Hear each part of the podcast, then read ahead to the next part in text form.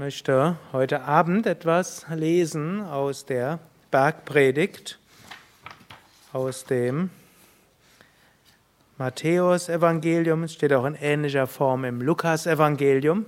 Das passt zum einen zur Jahreszeit. Heute ist ja immer noch Weihnachten, zweiter Weihnachtstag.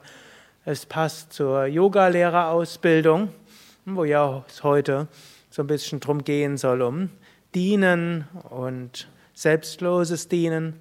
Es passt auch zum Kundalini-Yoga-Seminar, denn wir praktizieren intensiv, nicht einfach nur, um dann irgendwann kein Flugzeug mehr zu brauchen, um abzuheben, sondern um viel Energie zu haben, um anderen helfen zu können, um anderen dienen zu können.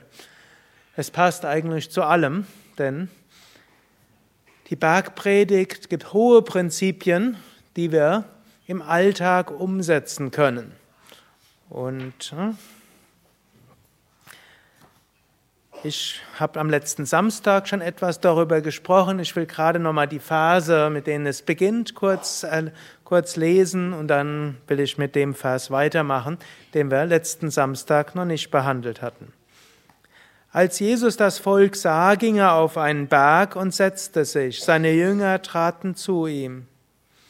Bergpredigt ist eine der wenigen Predigten, die Jesus auf einem Berg gemacht hat, vor vielen Menschen. Jesus hat sehr viel mehr im getrauten Kreis unterrichtet. Er hat sehr viel gesagt während Mahlzeiten, also wenn wir die Evangelien anschauen, dort ist Jesus ständig, er wird ständig bewirtet und er geht zu jedem hin, er geht zu Prostituierten, er geht zu Zöllnern, er geht zu Menschen, die ein schlechtes Ansehen hatten. Das soll letztlich für alle auch ein gute, ja, wie können wir sagen, gutes Beispiel sein. Viele Menschen sagen, ja, ach, der hat keine gute Schwingung, mit dem will ich nichts zu tun haben. Oder hm, der hat, der hat irgendwo so eine schlechte Ausstrahlung, mit dem will ich nichts zu tun haben. Manchmal wird man ja auch ein bisschen feinfühliger, aber Jesus hatte damit nichts zu tun. Er hat jeden Sie ist zu jedem gegangen. Ein zweites Prinzip dort ist durchaus auch, es gilt, Menschen in jedem, in jedem Moment irgendwo zu helfen. Auch wenn man ein, bei einem Meister ist. Jesus hat ja oft auch nicht einfach drauf losgelegt zu sprechen, sondern er wurde gefragt. Typischerweise fragt man und dann bekommt man eine Antwort. Man kann mit dem größten Meister zusammen sein. Wenn man ihn nichts fragt, dann merkt man nichts davon. Und so gibt es viele Situationen, wo Menschen eben Jesus etwas gefragt haben und dort hat Jesus geantwortet. Aber es gibt auch eine Phase, wo es gut ist, auch mal vom Zuhause wegzugehen. Auch dafür steht dieser Berg. Normalerweise muss Spiritualität im Alltag gelebt werden. Aber es ist auch mal gut, aus seinem gewohnten Kontext herauszugehen auf einen Berg zu gehen oder, wie es, die, wie es ihr jetzt hier gemacht habt, in einen Ashram zu gehen, wegzukommen von den Ablenkungen des Alltags und dann kann man die hohen Ideale lernen. Nachher muss man schauen, wie setzt man die um. Viele von euch haben die Bergpredigt wahrscheinlich schon durchgelesen, das gehört. Für viele dazu wäre schön, wenn es möglich wäre und die Welt wäre ein toller Platz, wenn das, wenn, wenn das jemand machen würde, aber Leider, leider ist die Welt nicht so. Hm? Aber so kann man es nicht sagen, deshalb hat es nicht Jesus gesagt, auch wenn es vermutlich kaum jemand gegeben hat, außer den ganz großen Heiligen und Weisen, welche die Bergpredigt tatsächlich umgesetzt haben. Dennoch, Jesus wird das nicht umsonst gesagt haben und er wird es nicht umsonst von einem Berg heraus gesagt haben, dass ihn möglichst viele Menschen hören dass auch keiner das verfälschen kann. Das ist ja auch das Problem. Angenommen, er erzählt das zu zwei oder drei Leuten, dann erzählen die das nachher und die können es zurechtbiegen. Diese Essenz seiner Lehren wollte er vor möglichst vielen Leuten sagen, weil das so hohe Ideale sind, dass keiner auf die Idee kommt, die irgendwo verfälscht war, zu, weiterzugeben, denn dann würden andere sagen, nee, so hat's Jesus nicht gesagt. Beginnt dann Selig sind, die da geistig arm sind, denn das Himmelsreich ist ihrer. Selig sind, die da Leid tragen, denn sie sollen getröstet werden. Selig sind die Sanftmütigen, denn sie werden das Erdreich besitzen. Soweit sind wir letzten Samstag gekommen. Wen wer damals, wer letzten Samstag nicht da war, der muss im Internet gucken. Irgendwann wird das als Videovortrag erscheinen oder auch als Audiovortrag. Aber wir gehen jetzt gleich in den nächsten Vers. Gut, den hatten wir auch schon. Selig sind, die da hungert und dürstet nach der Gerechtigkeit Gottes, sie sollen satt werden. Nächsten Vers hatten wir aber noch nicht letzten Samstag. Und jeder Vers geht ja auch ohne die vorherigen Verse. Selig sind die Barmherzigen, denn sie werden Barmherzigkeit erlangen. Hier sagt Jesus etwas sehr Ähnliches wie Patanjali im Yoga Sutra. Patanjali sagt, wer in Ahimsa fest verankert ist, der trifft auf keine Feindschaft mehr. Barmherzigkeit ist eigentlich nochmal mehr als Ahimsa. Ahimsa heißt Gewaltlosigkeit. Patanjali sagt auch sehr viel häufiger Maitri. Also das ist das, was man als Barmherzigkeit übersetzen kann. Maitri Bhavana spricht er eigentlich in allen vier Kapiteln an. Das ist eine der, wahrscheinlich der einzige Ausdruck, der in allen vier Kapiteln eine, dort besprochen wird. Und das ist diese Barmherzigkeit, diese Freundlichkeit, diese Güte, diese Liebe.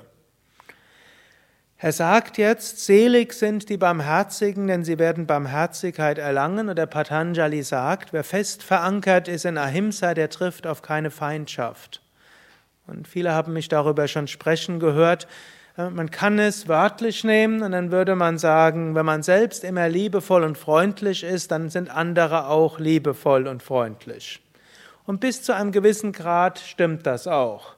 Menschen, die selbst aggressiv sind, die treffen immer wieder auf Aggressivität. Menschen, die sich über alles Mögliche ärgern, die treffen auf immer wieder Möglichkeiten, sich zu ärgern. Wer eine Neigung hat, irgendwo hm, sich über was aufzuregen, der wird immer etwas finden, über das er sich aufregt. Hm, man braucht bloß irgendeinen Grund zu finden. Und Gründe gibt es genügend in diesem Universum. Hm. Oder glaubt ihr, wenn man gut sucht, gäbe es eine Minute, wo man nichts zu meckern hätte, egal wo. Hm? Also wenn man selbst freundlich ist und voller Liebe und Mitgefühl, dann strahlt man etwas aus und dann werden Menschen sehr viel freundlicher und liebevoller und mitfühlender sein. Und ihr könnt das durchaus auch mal ausprobieren, wenn in eurer Umgebung sich Menschen streiten. Dort probiert mal Gedanken von Frieden und Mitgefühl auszuschicken. Vielleicht auch einfach das Mantra Om Namo Narayanaya. Es hat durchaus eine Wirkung. Ich kann jetzt nicht sagen, dass es jeden Streit zum Stillstand bringen würde, aber relativ häufig oder mindestens manchmal, wenn der Streit nicht zu intensiv ist und wenn die Menschen einigermaßen noch halbwegs feinfühlig sind, hat es eine Wirkung.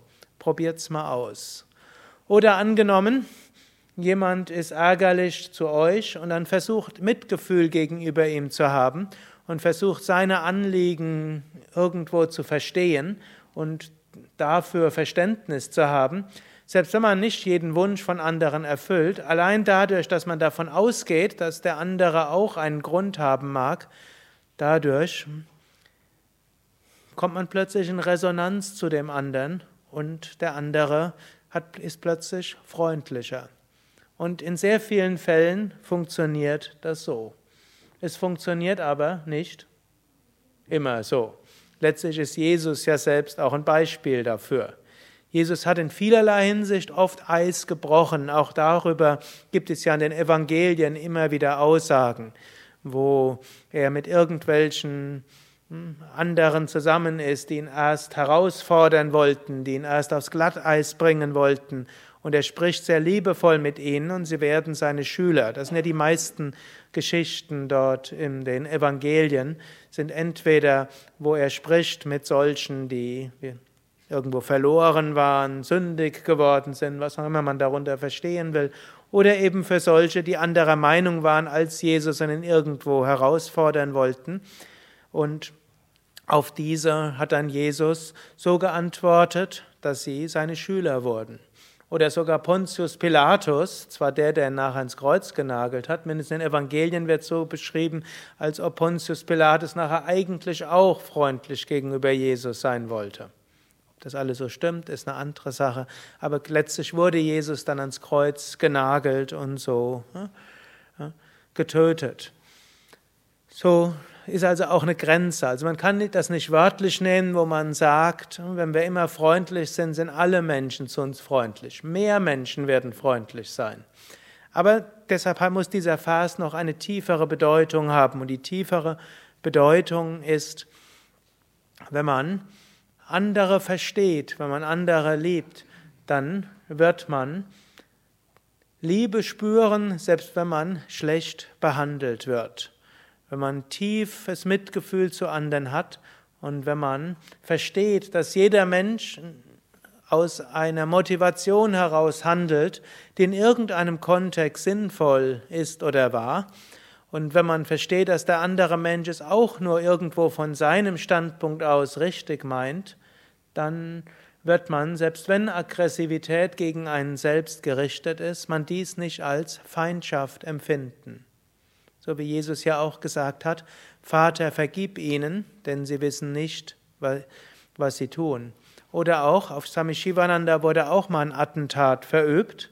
Später sagte Swami Shivananda, äh, nicht dieser Bösewicht kam zu mir, sondern gesagt, Gott kam zu mir in der Gestalt eines Attentäters. Also nicht jemand Böses kam zu mir, sondern Gott kam zu mir. Und er hat dann auch gesagt, dass so war die Weise, wie Gott zu ihm gesprochen hat. Der andere war eine Manifestation Gottes. Und so hat Swami Shivananda kurz danach, nachdem, also der Attentäter wurde gestoppt, hm, kurz danach ist er zu ihm gegangen und hat ihm Blumen gegeben, Girlanden gegeben und praktisch das, was man einem Meister, einem Guru gibt, was man zur Einweihung mitbringt, das hat er ihm gegeben als Zeichen, du warst Gott, eine Manifestation Gottes, der für mich gekommen ist. Also das ist diese tiefe Barmherzigkeit, die wir entwickeln können. Dafür gibt es jetzt verschiedene Möglichkeiten, wie können wir zu dieser Barmherzigkeit kommen. Wir können es eben, wie Swami Shivananda dort beschrieben hat, aus dem Bhakti-Yoga. Jeder ist eine Manifestation Gottes. Gott nimmt die Gestalt an, die wir brauchen, um daran zu wachsen. Und so kann Gott sogar die Gestalt eines Attentäters annehmen. So könnte man es interpretieren vom Bhakti-Standpunkt aus. Wobei man das nur auf sich selbst beziehen soll. Man soll jetzt nicht so sagen, oh, mitleidslos, Gott hat dir das schon zugefügt und deshalb hast du das Problem gekriegt. Von sich selbst sollte man so ausgehen, anderen sollte man auf andere Weise Mitgefühl zeigen. Eine weitere Weise wäre vom Jnana-Yoga aus, in jedem Mensch ist Atman das höchste Selbst. In jedem Mensch ist der gleiche göttliche Funke. Und auch wenn er aus Unwissenheit eigenartige Sachen macht, die letztlich ihn und andere ins Unglück bringen, in ihm bleibt trotzdem der Atman. So wie hinter allen Wolken ist immer die Sonne. Und letztlich ist die Sonne auch verantwortlich für alle Unwetter, die passieren. Denn ohne die Sonne, angenommen wir die Erde, wäre viel weiter weg von der Sonne oder die Sonne würde aufhören zu äh, Energie auszusenden. Das soll ja in ein paar Milliarden Jahre, glaube ich, passieren. Weiß jemand, wie lang die Sonne noch? Fünf Milliarden Jahre. Also es empfiehlt sich frühzeitig die Selbstverwirklichung zu erreichen. Nicht noch mehrere Millionen Inkarnationen zu warten und dann vielleicht ohne Sonne sich hier zu inkarnieren wird es kalt. Jedenfalls, dann gibt es ja auch kein Unwetter mehr, es gibt keinen Regen mehr, keinen Sturm. Es wird einfach gleichmäßiges Wetter sein.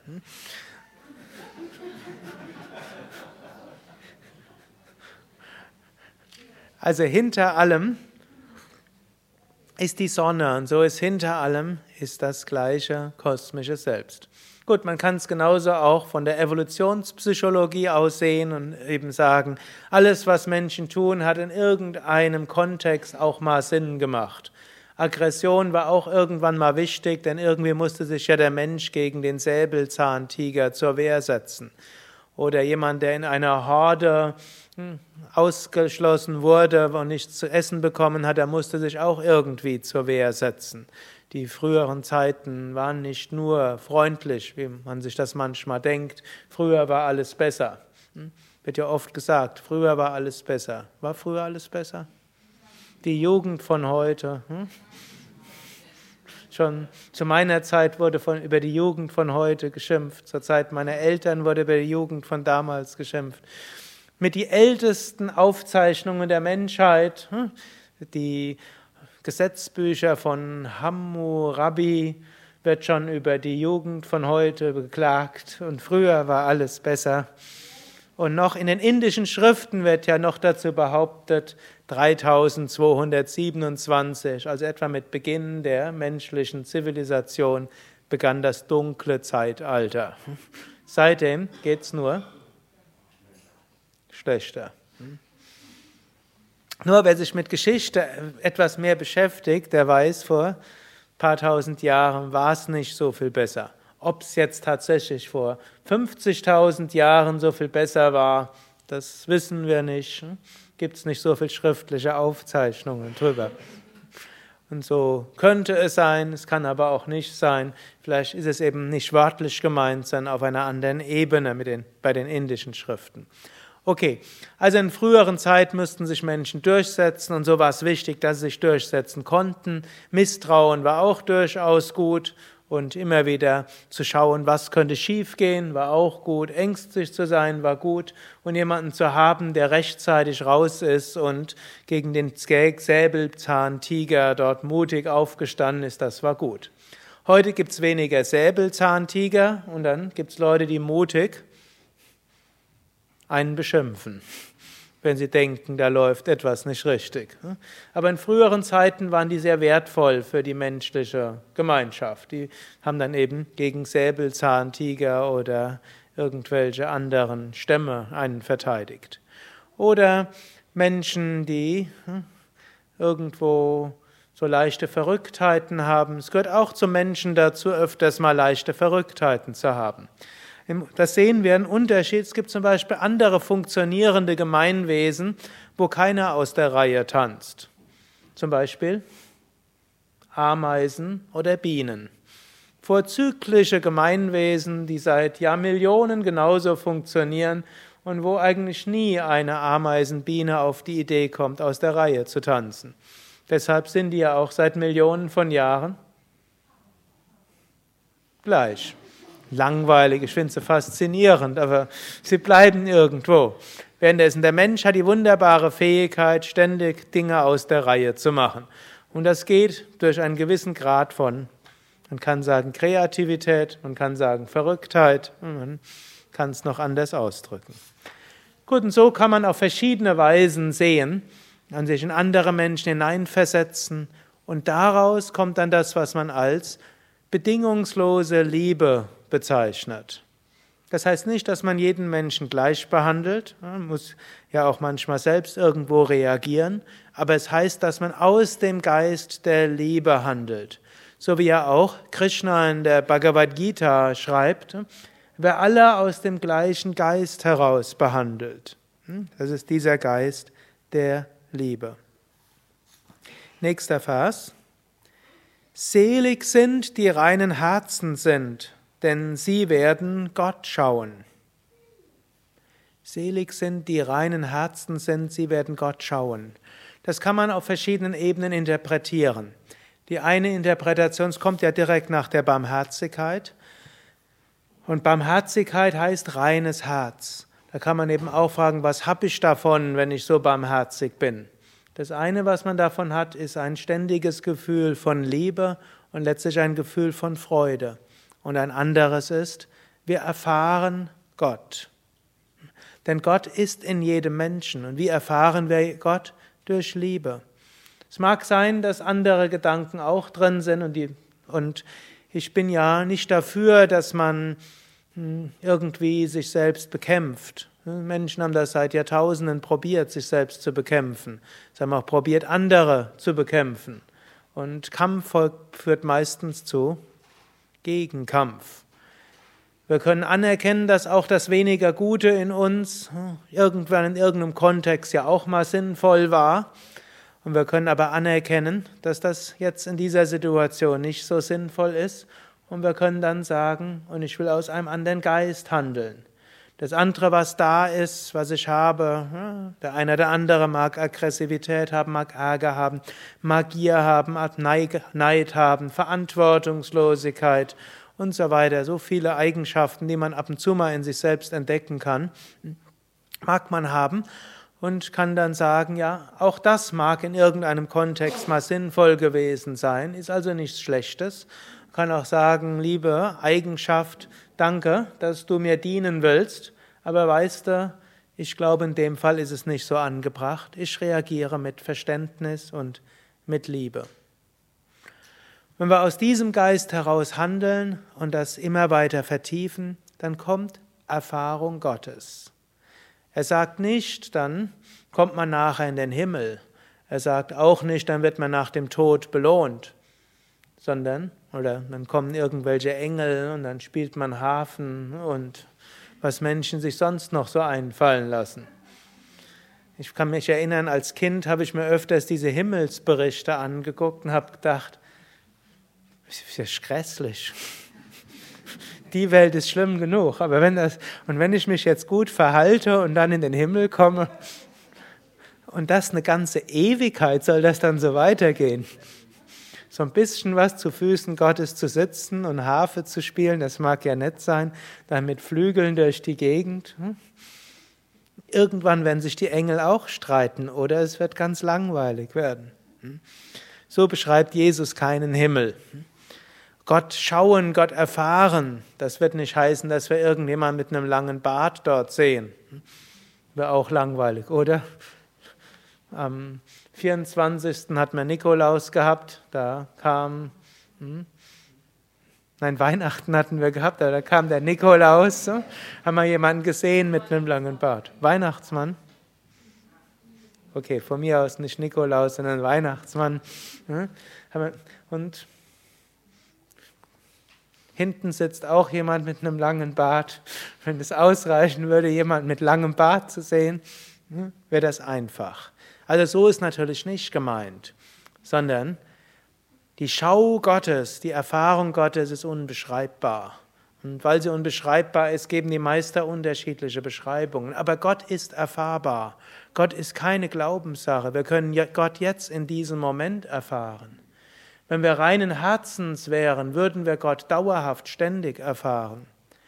So wie Ramakrishna wurde mal von Vivekananda gefragt, du sprichst über Gott, hast du Gott gesehen? Er sagt, sagte Ramakrishna, ich sehe Gott ständig, so wie ich dich jetzt sehe, nur deutlicher. Das hat er jetzt nicht im großen Kreis öffentlich verkündet, um irgendwo etwas vorzumachen sondern das war etwas, was er im engeren Kreis so gesagt hatte, um seinen Schülern etwas mitzuteilen. Und so ist es möglich, Gott zu spüren. Es ist möglich, Gott in diesem Moment zu spüren, auch wenn wir nicht reinen Herzen sind. Wir müssen auch nicht warten, bis wir nach noch weiteren sechs Tagen, mehrere Stunden Pranayama und Asanas täglich ausreichend gereinigt sind und dann am 3. Januar um 10.45 Uhr Müsst also alle bis 3. Januar bleiben. Bis dahin dauert das Kundalini-Yoga-Intensivpraxis ne? in der längsten Form. Ah, vielleicht reicht es nicht aus. Müsst ihr noch fünf Tage Mantra-Meditation, Intensivwoche mitmachen. Also am 8. Januar, 10.45 Uhr. Sag nicht welchen Jahres. Ne? Dann seid ihr ausreichend gereinigt und dann kommt Gott. Auf der einen Seite stimmt es, wir müssen uns reinigen. Und deshalb ne, sagt ja auch Jesus, selig sind die reinen Herzen sind. Wir reinigen uns durch Asanas, wir reinigen uns durch Pranayama, noch mehr reinigen wir uns durch uneigennütziges Dienen, noch mehr reinigen wir uns, wenn wir gerade dann etwas tun, wenn wir keine Lust haben. Noch mehr reinigen wir uns dann, wenn wir über das Normalmaß hinaus anderen dienen und helfen. Umso also mehr reinigen wir uns, wo Jesus ja in späteren Versen darauf zu sprechen kommt, wenn wir Menschen Gutes tun, die Schlechtes uns tun umso mehr reinigen wir uns, wenn wir denen Gutes tun, die leiden. Das ist auf der einen Seite richtig. Und deshalb ist es wichtig, all das zu tun. Auf einer anderen Ebene müssen wir aber auch nicht warten. Wir können in diesem Moment können wir die Selbstverwirklichung mindestens erahnen. In diesem Moment können wir Gott spüren, denn jeder hat auch ein reines Herz. Und es ist gut, immer wieder am Tag einen Moment zu warten. Und es ist auch, auch ein Gebet, das ich euch empfehle, so öfters mal am Tag. Lieber Gott oder liebe göttliche Mutter oder kosmisches Bewusstsein, wenn es jetzt der Moment ist, lass mich jetzt dich spüren. Wenn es möglich ist, lass mich jetzt dich spüren. Und diese Frage können wir immer wieder stellen. Und manchmal ist es dann eine überwältigende Erfahrung, manchmal ist es eine kleine Ahnung und manchmal merken wir, soll jetzt nicht sein. Aber wir können selbst uns dafür öffnen. Und dann können wir schauen, kommt die Gnade.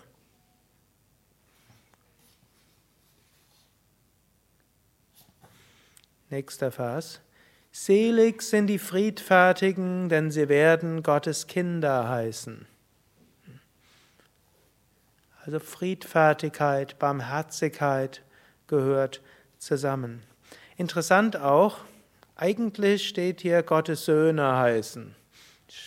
Meistens, wenn sowas steht, übersetze ich es geschlechterneutral. Aber es ist auch interessant, Gottes Sohn. Jesus, der von, der ständig genannt wird, Sohn Gottes. Hm? Jesus, der Sohn Gottes. Hm? Und hier sagt aber Jesus, jeder, der friedfertig ist, wird Sohn Gottes heißen. Das ist etwas, was Jesus an allen möglichen Stellen sagt. Er wusste, irgendwann später werden die Menschen ihn auf einen ganz hohen Sockel setzen und sich nur noch als arme Sünder bezeichnen und dann so tun, als ob sie gar nichts machen könnten. Und so sagt er immer wieder, ihr sollt vollkommen sein, wie der Vater im Himmel vollkommen ist. Ist der Schüler vollkommen, so ist er wie sein Meister. Selig sind die Friedfertigen, sie werden Gottes Söhne heißen. Sie werden Gottes Kinder heißen.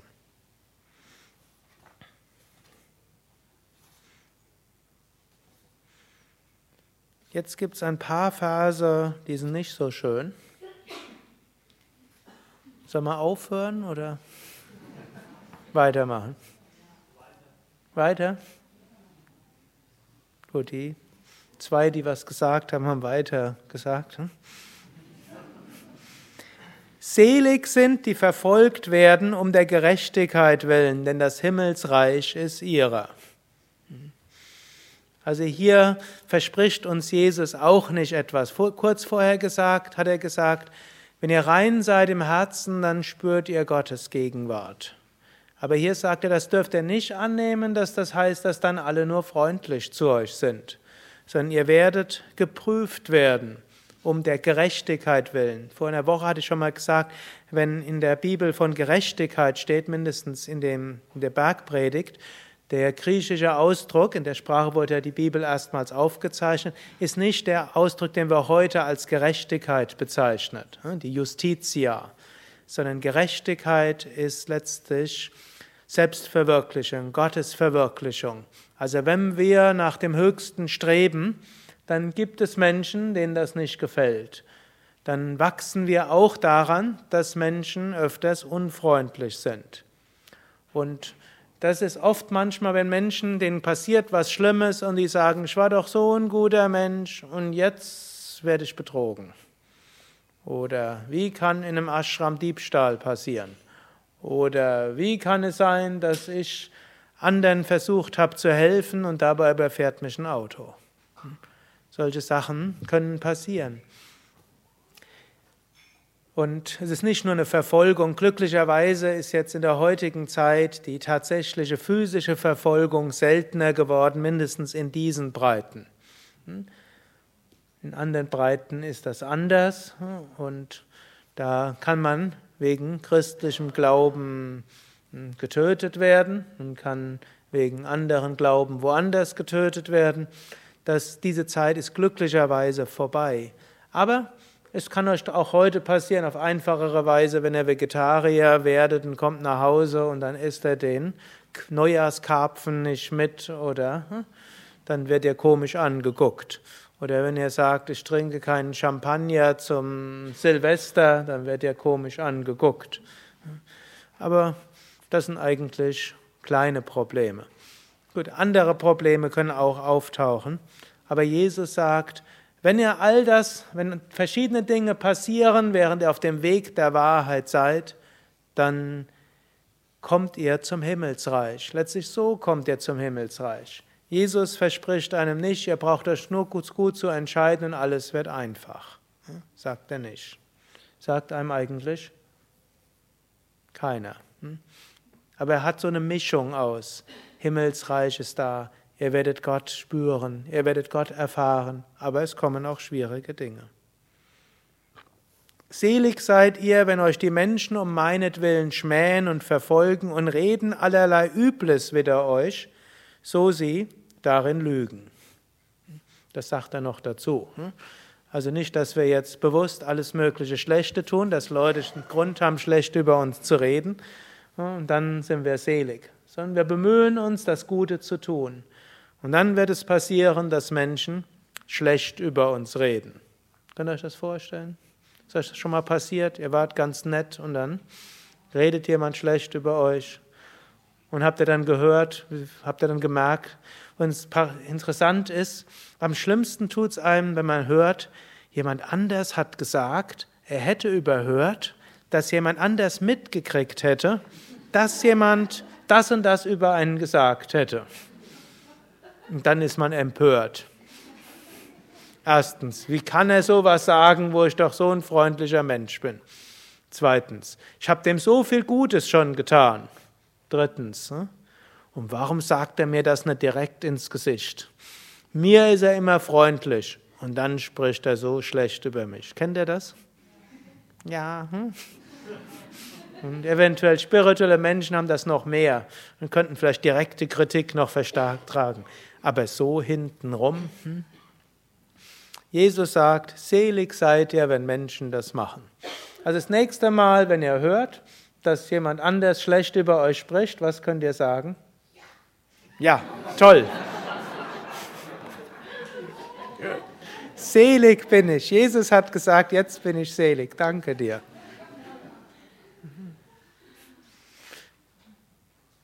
Ich habe irgendwann mal so ein, war eine Titelgeschichte in Psychologie heute, die haben ja manchmal bemühen, die sich so mal so unkonventionelle Titelgeschichten zu machen.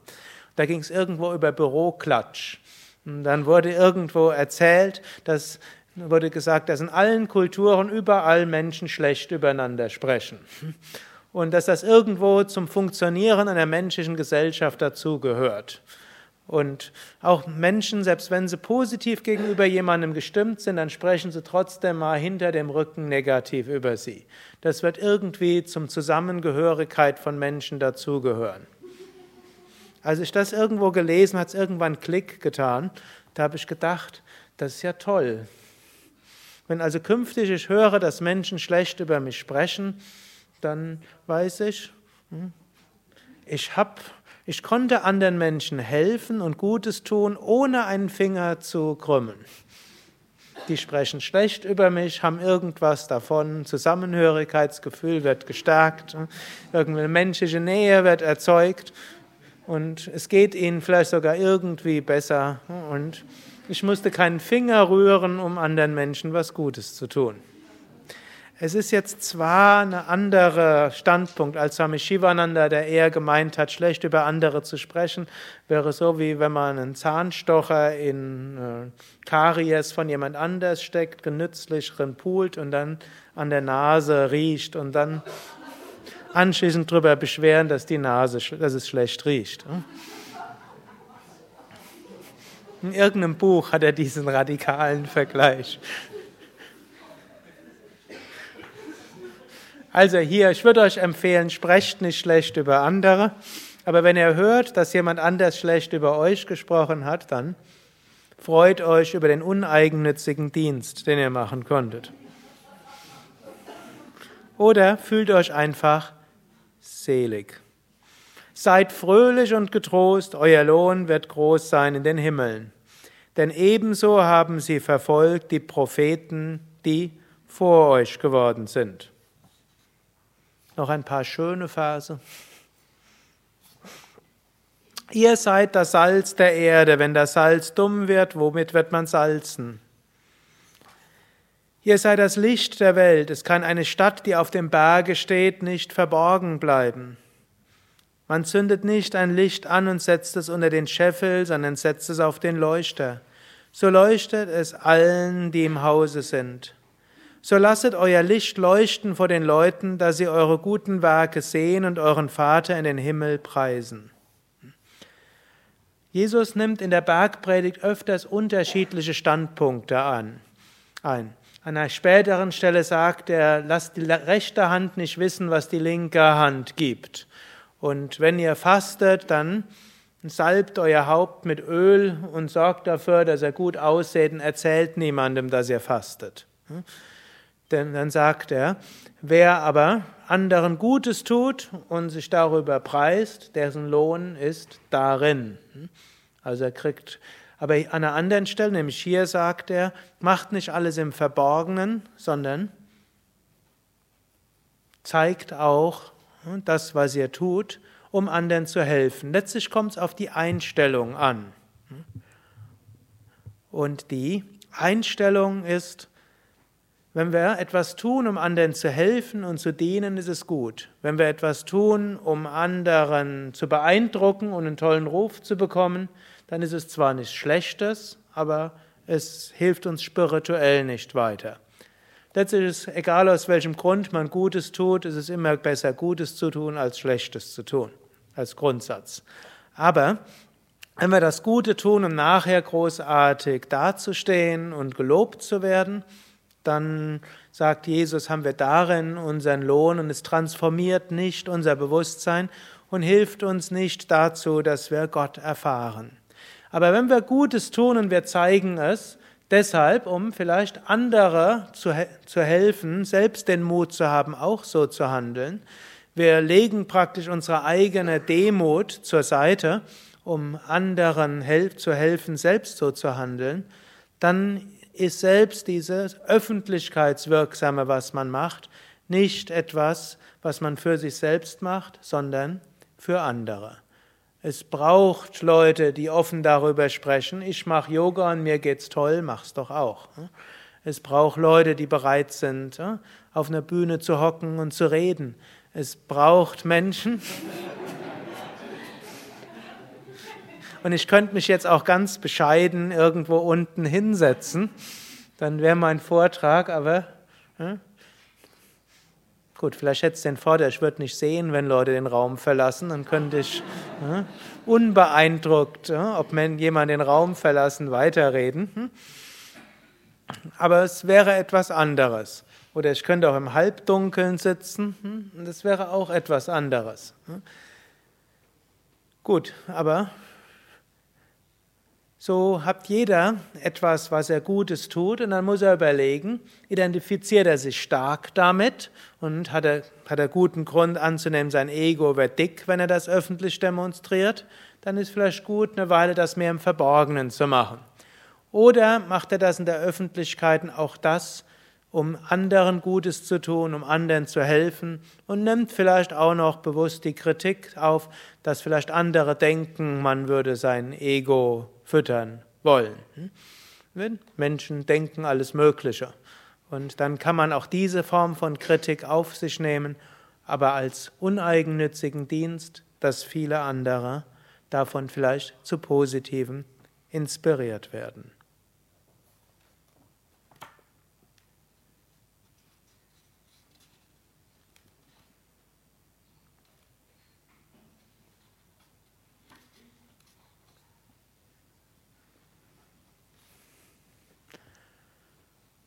So könnt ihr vielleicht gerade einen Moment lang in die Stille gehen und einen Moment nochmals darüber nachdenken. Bedingungslose, uneigennützige Liebe.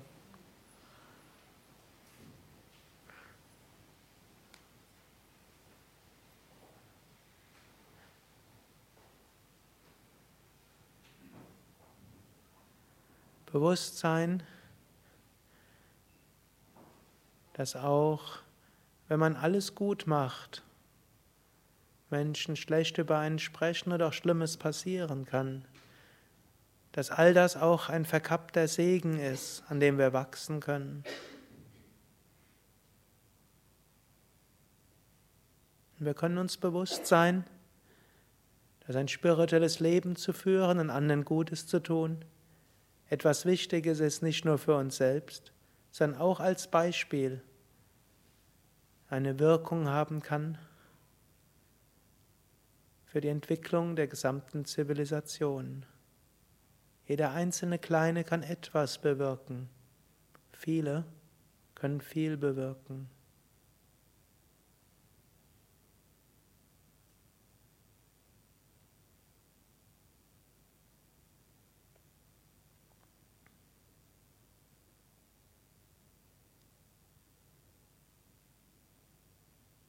Und einen Moment lang können wir innerlich sagen, lieber Gott, wenn es möglich ist, lass mich dich jetzt erfahren.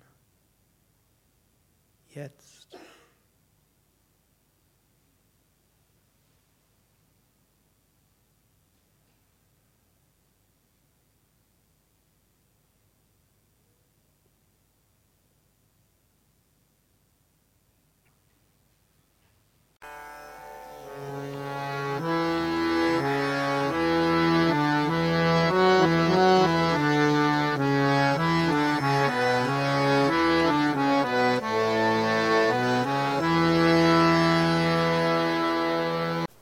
Dies war also die aktuelle Ausgabe des Yoga Vidya Satsang Podcasts, präsentiert von www.yoga-vidya.de